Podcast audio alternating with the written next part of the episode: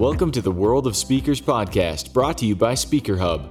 In each episode, we interview a professional speaker and reveal their very best tips and tricks. You'll learn to improve your presentation skills, keep your audience engaged, and learn how to grow your business to get more gigs and make more money. Here's your host, Ryan Foland. Ahoy, everyone, and welcome to another episode of the World of Speakers. And truly, we are traveling across the world to meet our guest today, Cynthia Joy. She's a professional speaker, she's a voice coach, and she is an author. Welcome to the show, Cynthia. How are you doing today? Sure. Thank you for having me, Ryan. I am doing very well.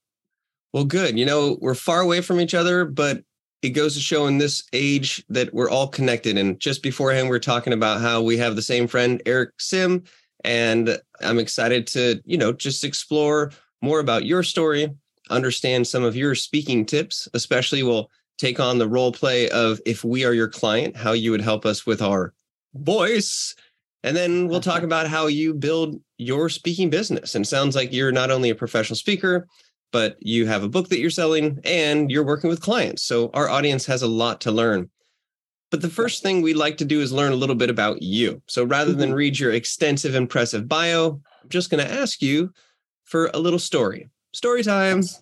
Can you share a story that has shaped you, something that's memorable, a moment in time? So I think this is also the story that now I share with a lot of other speakers, entrepreneurs, or my clients that uh, they always say, Oh, how do I build my business? How do I get clients?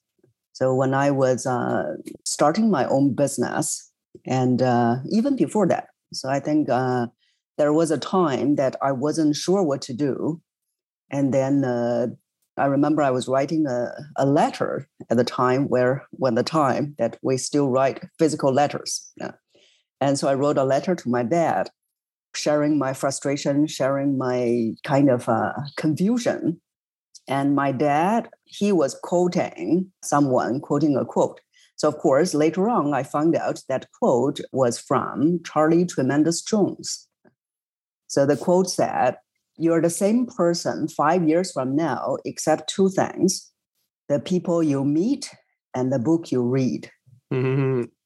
So ever since then, I started to go out to attend different groups, different associations, different events.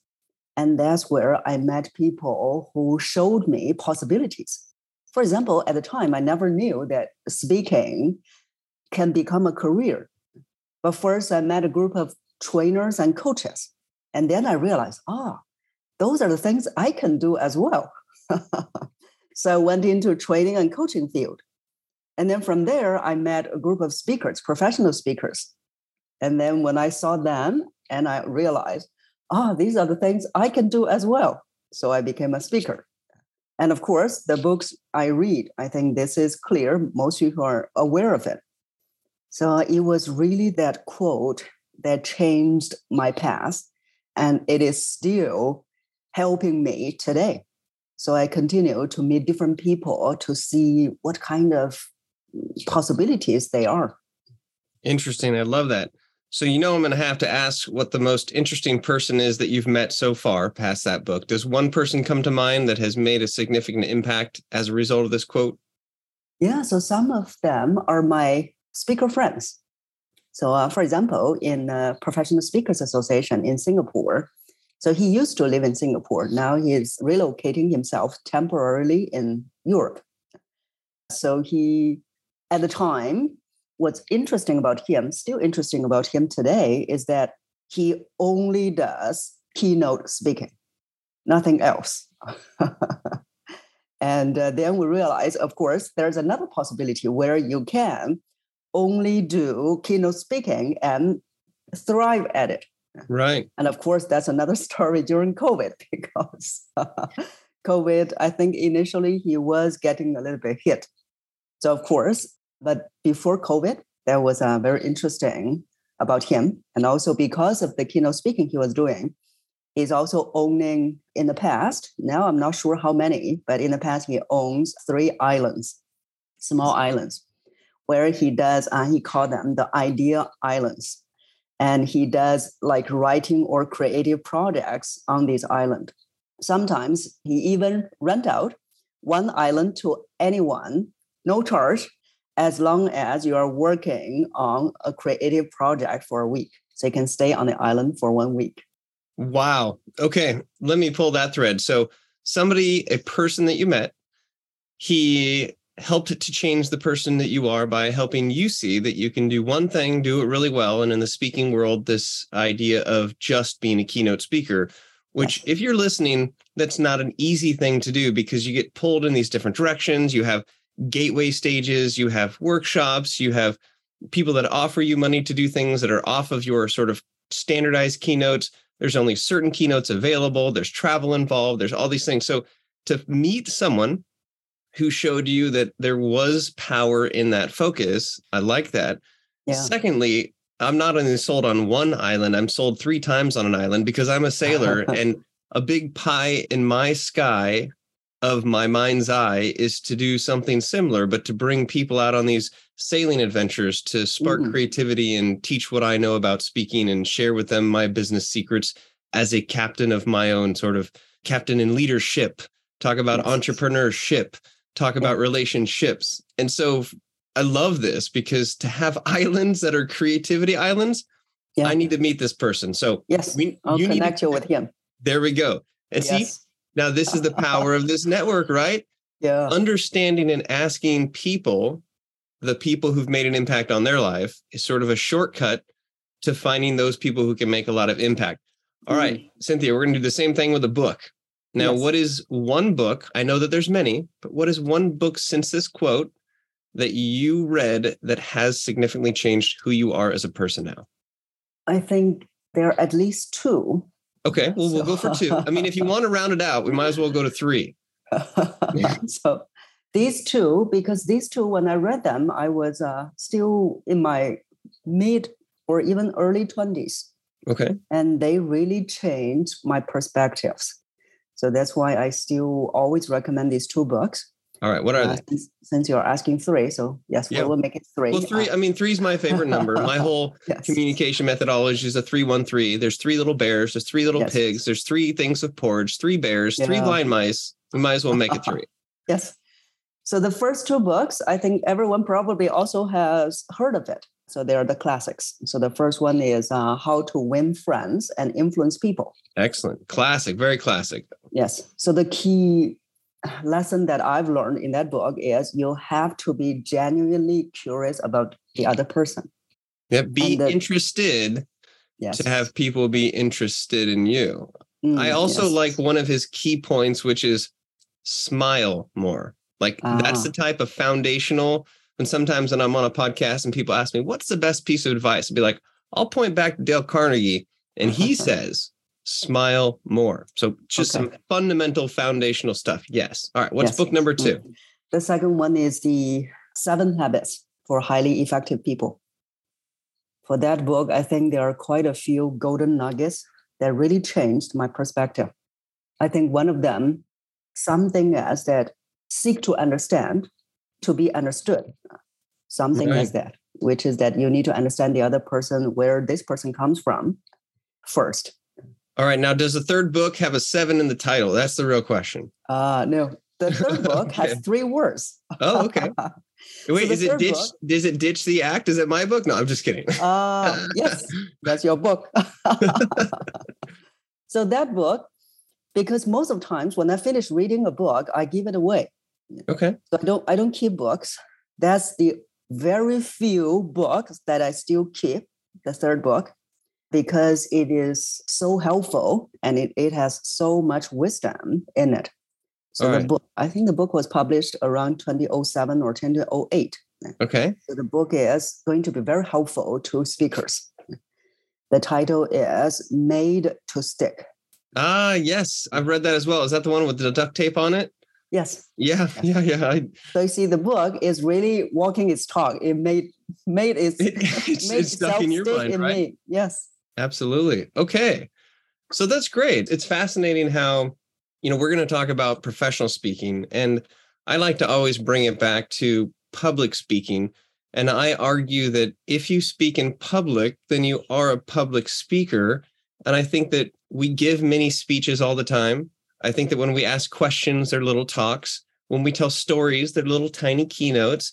And when we hear things from other people, even including quotes, a quote can be a talk or a mini speech that can change your life. And so your Mm, story that impacted you was essentially someone who, whether they're close to you or not, you heard them speak in public. And so Yes, something yes. as powerful as a quote, and if I can rephrase it or quote, I want to make sure I get this right. So it sticks. There are two things that stand between or are the difference between who you are now and five years from now. And it's the people you meet and the books you read. Yes. I like it. So there's a little mini talk right there. But I just I just want to remind us all that like life and world, it's all a stage. And so it's fun to help people associate themselves with public speaking. And you can be a professional quote public speaker and not even take a stage, just share with friends. So I appreciate that. Yes. Let's dive into the art of the spoken word. Now you Mhm. are a speaker coach, voice coach. What do you actually what is the title? How do you frame that? Ah, okay. So uh, most people call me a voice coach. Voice coach, okay? Yes. So I help people to develop a powerful voice. So uh, some of my clients, they are either professional speakers or aspiring speakers because they use their voice to influence and inspire the audience. And then they realize, huh, the voice is not doing the work. So then we work on the voice to develop the voice to be powerful. Or some of my clients, they came to me, they said, I want to sound like Morgan Freeman. well, then speak from the gut, right? yes. So uh, that's what we do. We work on the voice mechanism to make the voice stronger, more powerful. Okay. One thing that people often ask me that I'm excited to ask you is a warm up regimen or routine. Now, I have my own that I've developed over the years. I'm a classically trained actor with a degree in theater from the University of California, Santa Barbara, as well as a Yes. business economics degree. And I've had a lot of stage time and I've done a lot of directing and producing. And you pick up these little things. And so I've packaged them together in my own little warm up. Mhm. A lot of times when they hear that I warm up, they go, You do what? Absolutely. Every time before I speak, I warm up. I, I get the moneymaker warm. So yes. I'm curious. I'm fascinated with that as a process. Do you have a go-to warm up? How would you guide somebody in that? It, like share what a good warm up is, how long it is, what it includes. It, it might sound a little silly because some of the stuff we do is oh, yeah, yeah. yes. So uh, some of the things I ask my clients to do, especially if they're nervous, uh, it's very simple. So simple that people don't believe it will work. That's my favorite type of advice right there. It's so simple and powerful, but simple doesn't mean easy. That's right. Yes. People always feel that really, will it work? So it is to do a joyful sigh. like yes. that? Yes. Ah, Now, does it have to be over exaggerated? Like, Uh, not necessary. But of course, if you exaggerate it, it can help you lift up the mood. okay. So it can be as simple as yes, yes, perfect. Yes.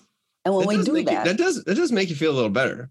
yes, when we do that, it helps you. One is to release the held breath, release the held tension.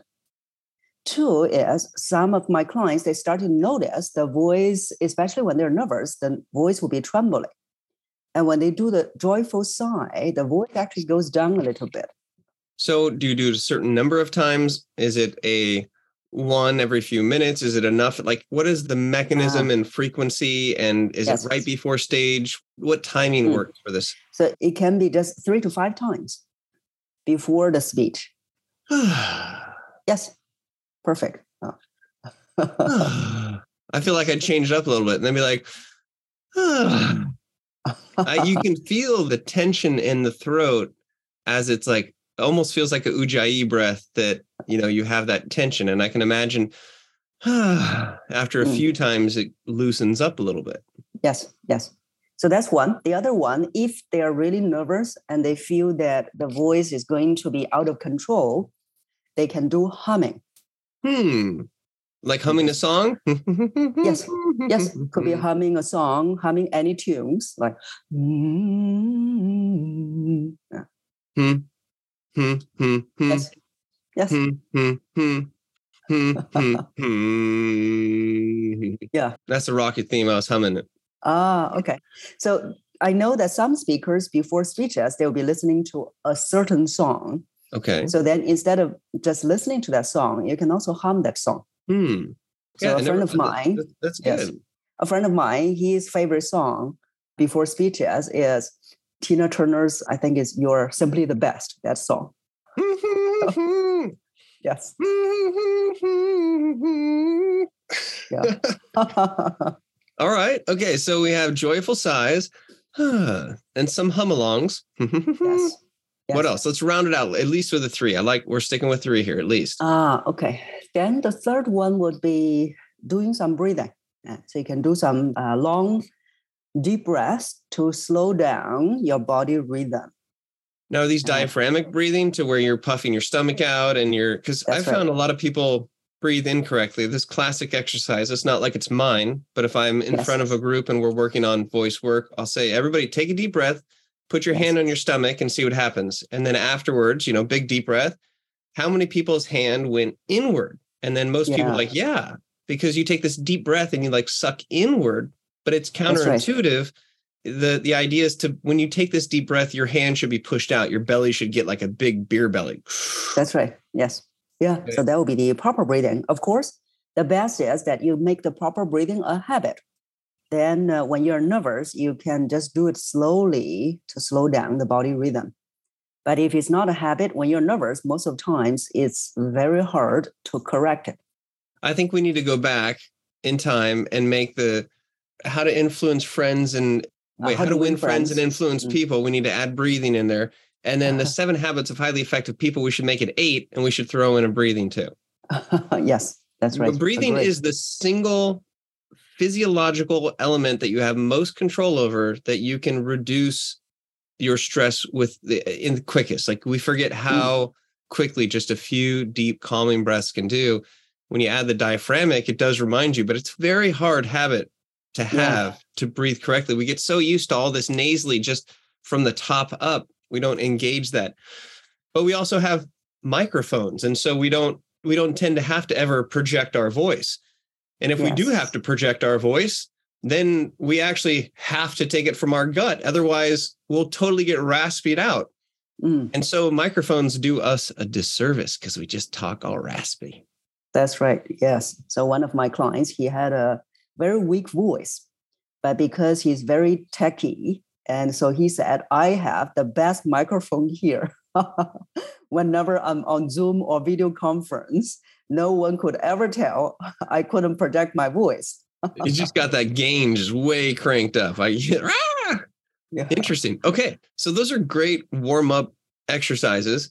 Just to add a few to that, I tell people to clasp their hands, open and loosen their jaw, and make some Mm. noise. I really feel Ah. that that loosens up the jaw. And then also to basically eat your face, like to pinch it, like mm, like as, as much as you can put your face inward. And then Yes. you open your face as much as possible. Ah.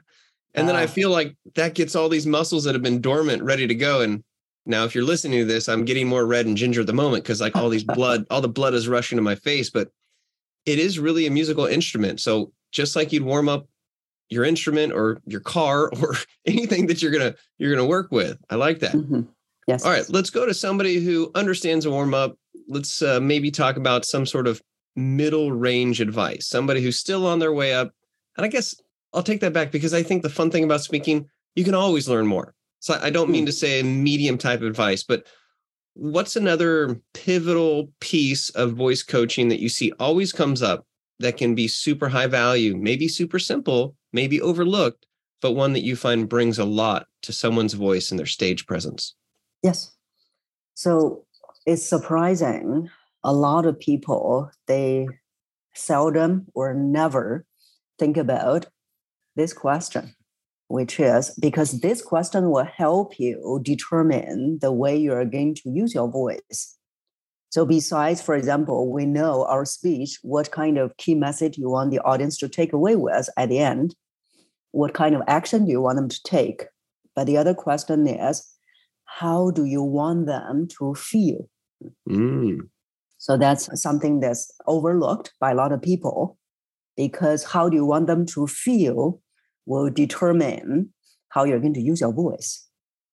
And So give me- interestingly, let's dive into that a little bit because I I have heard that before, and it's great to have your this audience perspective in mind. yes, But I would think that as like a baseline, we can assume people want to inspire the audience, or we can assume that people want to educate the audience or lift them up. Are there things outside of that what we would just think standard that really change it? This is the first Ah. question. And then Yes. what do you do with your voice to make that connection happen? yes. So inspire the audience or let the, uh, you want the audience to feel inspired. That's the ultimate goal. But in order to make them feel inspired, they have to go on an emotional journey. So we cannot just all of a sudden feel inspired, right? It could be, for example, in the beginning, you want them to feel, let's just say, feel uh, sad about something. And then after feeling sad, then they need to feel enlightened some way. And then after that, they need to feel certain way. So they need to go on an emotional journey before they reach being inspired. Interesting. Now, something that I've done, which seems to be connected to this concept, I'll literally draw a graph. So on the y axis is mood of the audience, and I just do a big happy face up on the top and a sad face at the origin. Then the x axis is time or the time of the speech. And so as I develop a speech in these different cornerstones, I can kind of plot these points and then actually sort of put the through line through it. And you can, Mm. I've always visually played with that sort of Yes. a graphical line. So this is what you're talking about, not just the feeling that they want to have or how they're going to feel, but the actual tactics, the storytelling, the facts, the emotions, the stories, the different elements that you're bringing them on that journey consciously, which then not only just dictates, it's not really your voice, it's really the content and the stories and the timing and things behind that. Yes. That's why we say that you need to take the audience on a journey with you. So, uh, in terms of the emotion, they also need to go on a journey. For example, the other feeling some of my clients they want the audience to have is they want them to feel hopeful. So, in order to make them feel hopeful, they have to go on a journey as well. So, first, it might be, for example, these few days that some clients they said, "Oh, in the beginning, I'll be sharing for the past whole year. It's not easy." So, just by that sentence, it conveys different emotion as well. So when you say that sentence, it's not just saying, okay, for the past few months, it's not easy. That sentence actually shows empathy, which is that you understand what they are going through. So that's why when you say that sentence, you need to feel the empathy. So that's also where the connection is the connection between the feeling and the voice. and when you're yeah, saying voice, it's not just the physical voice, it's the theoretical voice in which you are bringing people along with the journey. The sentences that you're saying, the way that you're framing it, the cadence, the tone, the mood, the structure, all yes, that. Yes. So we wouldn't say something as, for the past few months, it's been challenging. Uh, so if you say it in that way, they don't feel that you are empathetic. They don't feel you understand them. Then whatever you're going to say next, they won't listen. Right. So having the tone match Yes. the feeling to match the timing to match the cadence to match all that and Yes, the volume yes. and the melody, So all then, the yeah, instrument elements. that's right. So then in the end, so they need to feel it and then you'll become, for the past few months, it was challenging. Then you convey the empathy. So after the empathy, then you tell them, however, we have been working on some plan, blah, blah, blah. uh, Give them the hope. And uh, so that's what we mean by you need to take them on a journey before you want them to feel hopeful, inspired, Yeah. If only it was that easy to walk out and be like, feel hopeful. I want you to be inspired right now. yeah yeah Okay. Let's dive into something that you might consider advanced. What is something that when now I truly don't think you can ever master speaking. It's the type of thing like skateboarding. There's always a level up. There's just with for me with sailing, there's so much more to learn. And half of that, if not more, comes from the experience that you get. And Mhm. experience is only what you get after you need it. So it's this constant journey. What would be an advanced or maybe like three advanced moves that somebody who's listening, they're like, ah, I understand how they're going to feel. Ah, I know how my voice is. Ah, I've got my warm up. And then they're like, oh, these are three. So what? Let's get advanced here from a speech coach element? Sure. I'm not sure whether we can uh, categorize it or make it into three, but let's see. The very first thing that comes to my mind, which is also something that I've worked on over the years, and it also comes with a quote. so the quote goes Here we go, full circle. Yes, yes. People hear you from the level you speak. People hear you from the level or level of consciousness that you speak. Hmm. Which means that we have to constantly upgrade ourselves, not only just the skills, but also our own mindset, our own emotions, our own consciousness. When you are improving and when you are reaching the next level, that's where people would hear. Like one audience member, he said, Cynthia, I heard you a couple of years ago. Now it looks like that you're giving the similar speech, but I can hear a lot difference. How does one as a speaker tap into that higher level or levels of consciousness? Is that yes. like how would you sort of dissect that? Yes. It's uh, constantly working ourselves on ourselves. For example, we know one of the key things for speakers is authenticity. But some speakers they are not ready to share their own vulnerable stories. Mm. they are not ready to share a lot of things about themselves. They're not ready or to, when they share it's just surface yes. level and it's not it's not really what happened. Yes. So then you have to constantly work on yourself to let go of certain things. Let go of the fear. Then you will be able to share your vulnerability in a very open, relaxed way, and people will hear and sense that. Like I was working with a client, I said, go back and think about your own personal stories. Every time she came back saying that, I don't have stories, I can't remember any. But as we started talking in the sessions, I realized, I said, can't you notice you have so many stories? And then she realized, she said, I'm not ready to share those stories. Even those stories, there's no failure or no vulnerability. She's just not ready to share her own personal stories. She's not ready to let people know more about her. So at the end of the day, you know, as a professional speaker, people don't just hear the lessons you're sharing, they hear you, you as the speaker. That's why that makes everyone stands out. If you're sharing your own stories authentically, your own authentic stories, your own struggles, your vulnerability. That's so called your niche. That's what separates you apart. But if you're not sharing it, then people can just read all the lessons from a book. They don't need you anymore. If the speaker is not needed, then there's no more point.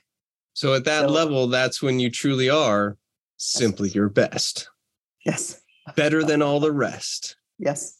But you're you. It's not about being better. It's about being the best that you can be. And I love how you brought it back to the book. You got the quote in the book here because there's a lot of things you can read in the book. Yeah. There's a lot of things that you can have in your head about the stories that you'll tell. But there is that moment on stage when you hear yourself through the microphone and you're looking in front of hundreds, if not thousands of people. And if you're truly not in that flow and comfortable with your own story, what I call to ditch the act at the highest level, mm then I do believe people pick up on that. And if there isn't that genuine authenticity, right? Big buzzword that we're thrown around. But yeah, let's bring this back to conversation. If you're sure. off stage, but you're still mm-hmm. speaking, yeah, you can tell when people are being straight up. You can tell when people are being really real. You can tell when people are hiding back, and you're like, well, no, really, what's wrong? Like nothing. Like it's that moment where in the conversation, you know when people are holding back, and I love this analogy to the stage. You totally know when somebody's holding back up on stage. Yeah, that's right. Yes. All right. So that was a good, we'll give you like one and a half, maybe 1.2 on that, because that, that was more than one. We'll get to three. But what's something else advanced that you can think of here? And then we'll add it all up to three. Um, that was a good one. I don't know if you can go much yes, higher than higher consciousness, but I'm I'm, uh, I'm yes. challenging you to be your best here. Sure. So last month, I gave a speech, and after the speech, there were at least two other colleagues where they are also professional speakers. So they came to me, they said, Cynthia, I like the way you use pause. And then I said, Really? I never thought about where to use pause. So then I realized that the the key is not to think about the skills. Ah, okay, here I need to use pause. Here I need to use an inspiring voice. So something I always tell my clients as well, which is that you embody what you're speaking. Embody what you're speaking. So when you are speaking on stage, you are going through the stories, you are going through the learning curves, learning journey with the audience. So you are in the story. Like I think from your acting experience, then you know the actors, they have to be acting in the scene that they are in. And when you're so truly acting, you're not acting. You're yeah. in that moment, you're in that flow. Yes. Yes. Uh, a way that I, I share with some of my clients is the difference between retelling and reliving. Yes, and it's so right. easy yes. to default to I did this and then this happened, and this person said this and this, but it's completely different when you're when you bring yourself, as you said, to be in that moment. And in that yes. moment, you may feel the urge to pause because that's naturally what is happening in your mind. Yes. As opposed to being like, I should pause right here. Yeah. I love the concept and the power of the pause. Actually, my fourth TEDx talk is about the power of the pause. Mm, okay. And there's so much fascinating research behind it and so much power behind your cadence. Yes. Now, that's a good, we'll give you round that out to two. Yes. And I'm going to share one that I've observed just listening to you, which I think you probably understand, but I'm going to recognize you for it. There's this suspension that you have when you're talking. I ask mm-hmm. you about the book and you start to talk about the book, but you don't tell me what it is. And I'm like, well, what's the name of it? And then you go on and you explain, then you wait to the end and then you tell me the title. I ask you about this person and you talk about him and you tell me he has three islands before he, I don't even know what this person's name is and I want to be connected with him. So you bring this suspense, you know what I want, and you sort of dance around it to help me feel like I want it. So if you're listening to this, I hope this isn't just me, but you have this way of taking the question that I ask and then you sort of like back up a little bit and then set it up and then talk about it and then you don't fully answer it until you've got me leaning in and i think that's mm-hmm. also very advanced okay thank you Okay, well, let's transition out of this coaching session. I feel like it was a good coaching and therapy session. yes. Hmm. Transitioning with a joyful sigh. Mm-hmm. Can you tell us three things that you've done to help build your business? Now, your speaking business is probably pretty tied with your coaching business, and that's mm-hmm. often the case. So you can pick and choose. But what are three things that could apply to speakers trying to get on more stages? Or speakers who have the you know programs that they sell into that they're trying to get more clients. What would you say three yes. top pieces of advice are? Yes. So the very first one most people probably have heard of it over and over again and uh, it is to speak pro bono. So even today after 12 years of running my own business i still do pro bono because you never know what will get out of it. Like for example I think it was in 2014 that I gave a speech pro bono. And uh, then actually after that speech, it keep on coming back with different people requesting different speeches or coaching. So uh, that's uh, the very first one, give pro bono speeches. And then the second one, of course, is to build up your own presence. So what I call the uh, omnipresence so you want to be omnipresent everywhere, like online, offline. Building your so, personal brand, right? Yes. Yes. That, of course, requires you to get over your own fear of being visible, being judged, all kinds of things. Yeah. So that's uh but people that's, forget that you're getting judged whether you're out there or not. Like everybody's judging everybody. It's part of our nature. So the yes. quicker you get okay with it. And now I'll stitch this back to that higher level consciousness of yourself, people can smell it. They can sniff you out. That's and right. the mistake that I made as I was trying to build my speaking career is I was playing into the perception that I thought people wanted. So I was dressing a certain way. I was acting a certain way, my topics were a certain way. I was I was really trying to play into that professional speaker. And I Mm. get zero traction. It was only until, you know, my experience, what I call ditch the act, and actually became a Mm. little bit more my quirky self, own my gingerness, you know, dress what made me comfortable in my own little style. And like those are the things that helped me connect with people. And it wasn't what I initially thought was wanted to be in this space. So that was a, a mm. big flash in the pan for me there. Yeah. So what do you, how do you as you're helping people and as you're growing your own business when you say omnipresent I understand because that's everywhere. So Mhm. are you on LinkedIn, Instagram, TikTok, Snapchat, da, da, da, da, da, da, da, like cuz at a certain Yes. point there's so many. So do you Yeah. have any advice for people today in this sort of new hybrid digital Yes. world? What are the top platforms that they need to be on? It's Yes. probably country and region specific too, right? Yeah, that's right. So that's why the other thing about that, which is also kind of a caveat, that you also need to know where your audience uh hanging around. For example, I'm not on TikTok because my audience is not there. So I am on LinkedIn, YouTube, Facebook, and Instagram was even Instagram was uh, kind of for the past two or three years that I started started because I started professionally. I- initially on Instagram, it's only food and travel.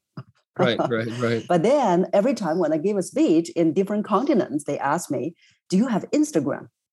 Then I realize, huh, okay, looks like that I need to turn food and travel with a little bit professional. right. So, Show a uh, little slice of life behind the scenes. They want to see that you're a human, right? Yes. So uh, yeah, it's uh, really know where your audience is, and also hear your audience, hear them what they're asking. Now, for the pro bono, are you are you selling on stage as part of your pro bono work? A transition to direct ask for you to work with them, or is it implied, or is it that you got like? Because just going back to that, how do you? Yes. What's your nuance there? It's uh, both. So one is, of course, I would imply that. I would say, for example, in my last speech or blah blah blah. Uh, so you do need to imply. So that's one. And then in the end, I do ask. So I say that if your company is having a conference, having a regional conference, uh, so I'm happy to uh, discuss that. Or I'm happy So a to direct in- a, a direct ask because I I find that if you do the pro bono work, yet you're not actually making the ask, sometimes it, Yes. it backfires because no one knows to contact or to go to that next step. Yes, that's also something, you know, for probably some of our listeners, they need to get over that, which is that, oh, I'm, I'm asking, they may feel awkward, they may feel all kinds of things. Whenever you are feeling it, the audience can hear it. So why don't you just be open, be frank? Because there's nothing wrong. We are running a business, then we have to ask for business. So you have to get over the fear of, oh, there's nothing wrong asking for business. Okay, so we pro bono with the specific genuine ask to lead to more leads. You have your omnipresence, which is your brand with an ear to where your audience is, listening to see where they might be. What's a final third sort of pin here that we should Yes. all be looking at? So the third one, which is something that you will also hear from my island friend. uh, Okay, so, okay. uh, So excited to meet him. His name, Fredrik Härén. The suspense. Wait, what? Did you say his name? Yes, Fredrik Härén. Uh, Fredrik Härén. Oh, Yes. I know Fredrik. Ah, okay. Wait, is he talking about creativity? Is Yes, he yes, uh, yes. I've had him on the show. Oh, okay. Yeah, I didn't know that he had three islands. I'm gonna hit him up and be like, Yes. Fredrik, you're holding out on me. Okay, awesome. Uh, so if you go to his LinkedIn profile, you will actually see, I think one of those uh, like companies he works for is an island, creative island. Awesome. Awesome. So for someone who only does keynote, you will always hear him say this, and that is give a I'm not sure whether you can see say some forbidden words here. Go for it. We're explicit. It doesn't matter. something as yes, something as you have to give a damn good speech. so you have to work on your speech and work till the way that it's whenever people hear it saying that, oh, I have a conference, I would love to have you do the same speech for the other audience. So the There's third one is no, uh, no hack gets you past quality. You know, I, I work with a lot of startups and I tell them, and I believe I've heard this. I think Steve Blank or Alex Osterwalder or Eric Ries, one of the three might have said, you can't business model your way out of a shitty idea. Mm. And you can't talk your way out of a shitty keynote. Yes, You can't. yes. Like at the end of the day, quality is the most important. Now, quality is also going to be based on your perspective, based on the audience. You know, you could have this crazy quality show, but then you bring it in front of a bunch of sixth graders and it falls flat, right? Mhm. Yes, yes. How do you define a damn good talk? If this is kind of a nebulous that we're all going after, Yes. if you're a coach and you're watching people, what is it that you're like, that is a damn good talk now? Or are there certain Yes. elements or pillars or requirements? What do we look for? So one thing, you know, we can learn is really a great movie. Hmm. So I think I'm glad that you noticed that kind of becomes a habit. That's something that we want to make it a habit as well, which is that you want to build suspenses. So a good movie, they are always having suspenses along the way.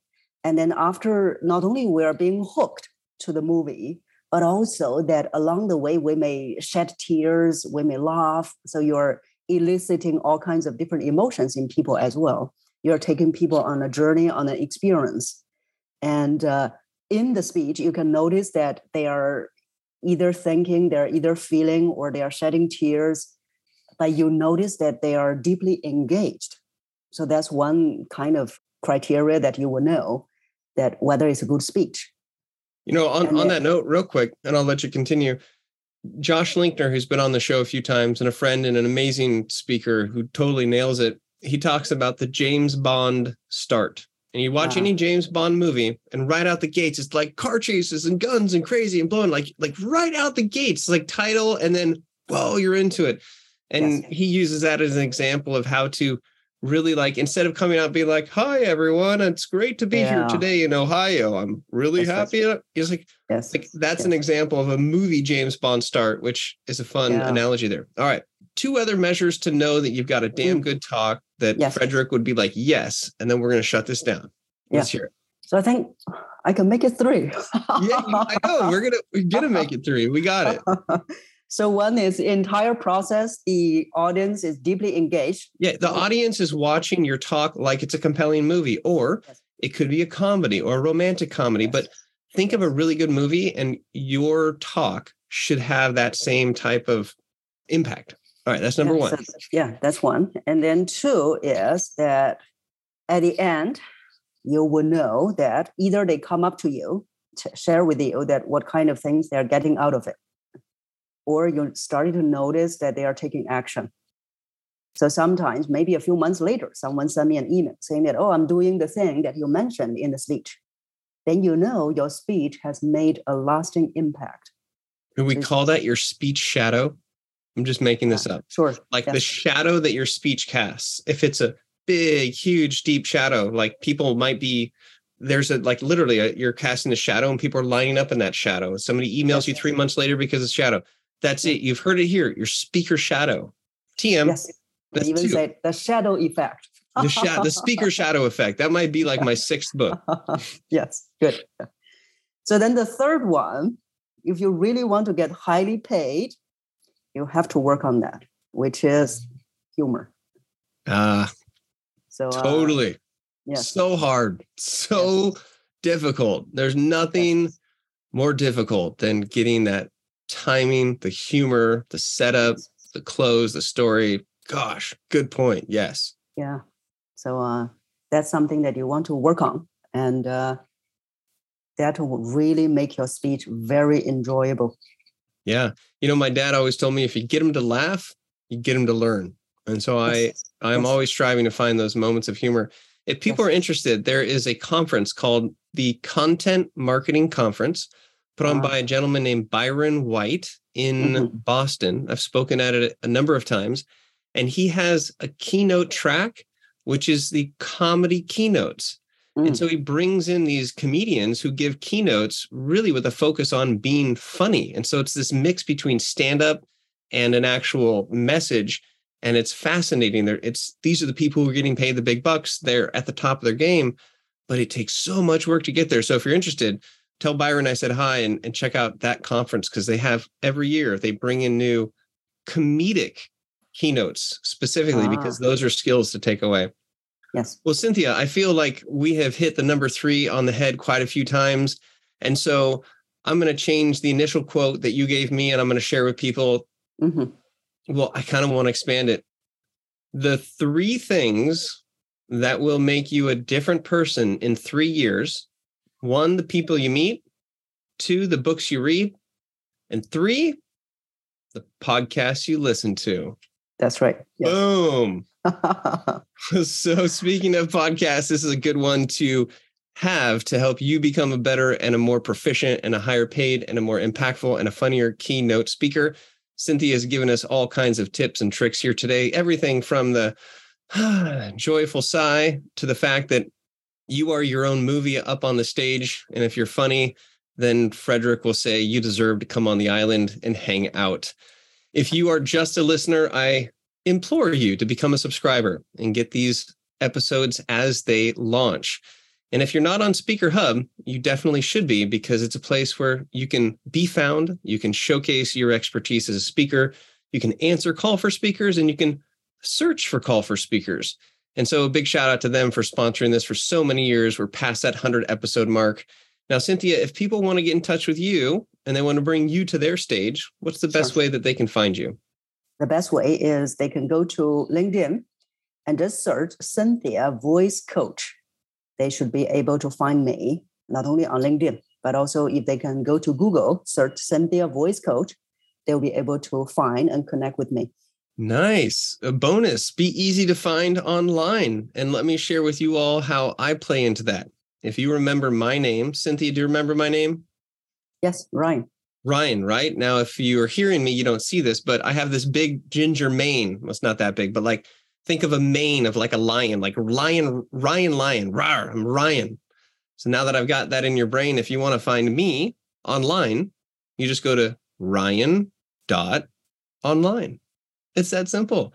I'm the only Ryan dot online online. You can also find me and my stick figures at stickfigure.store.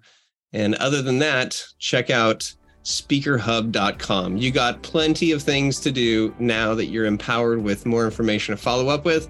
On behalf of the whole the whole world of Speakers Nation, Cynthia, thank you for joining us from so far away.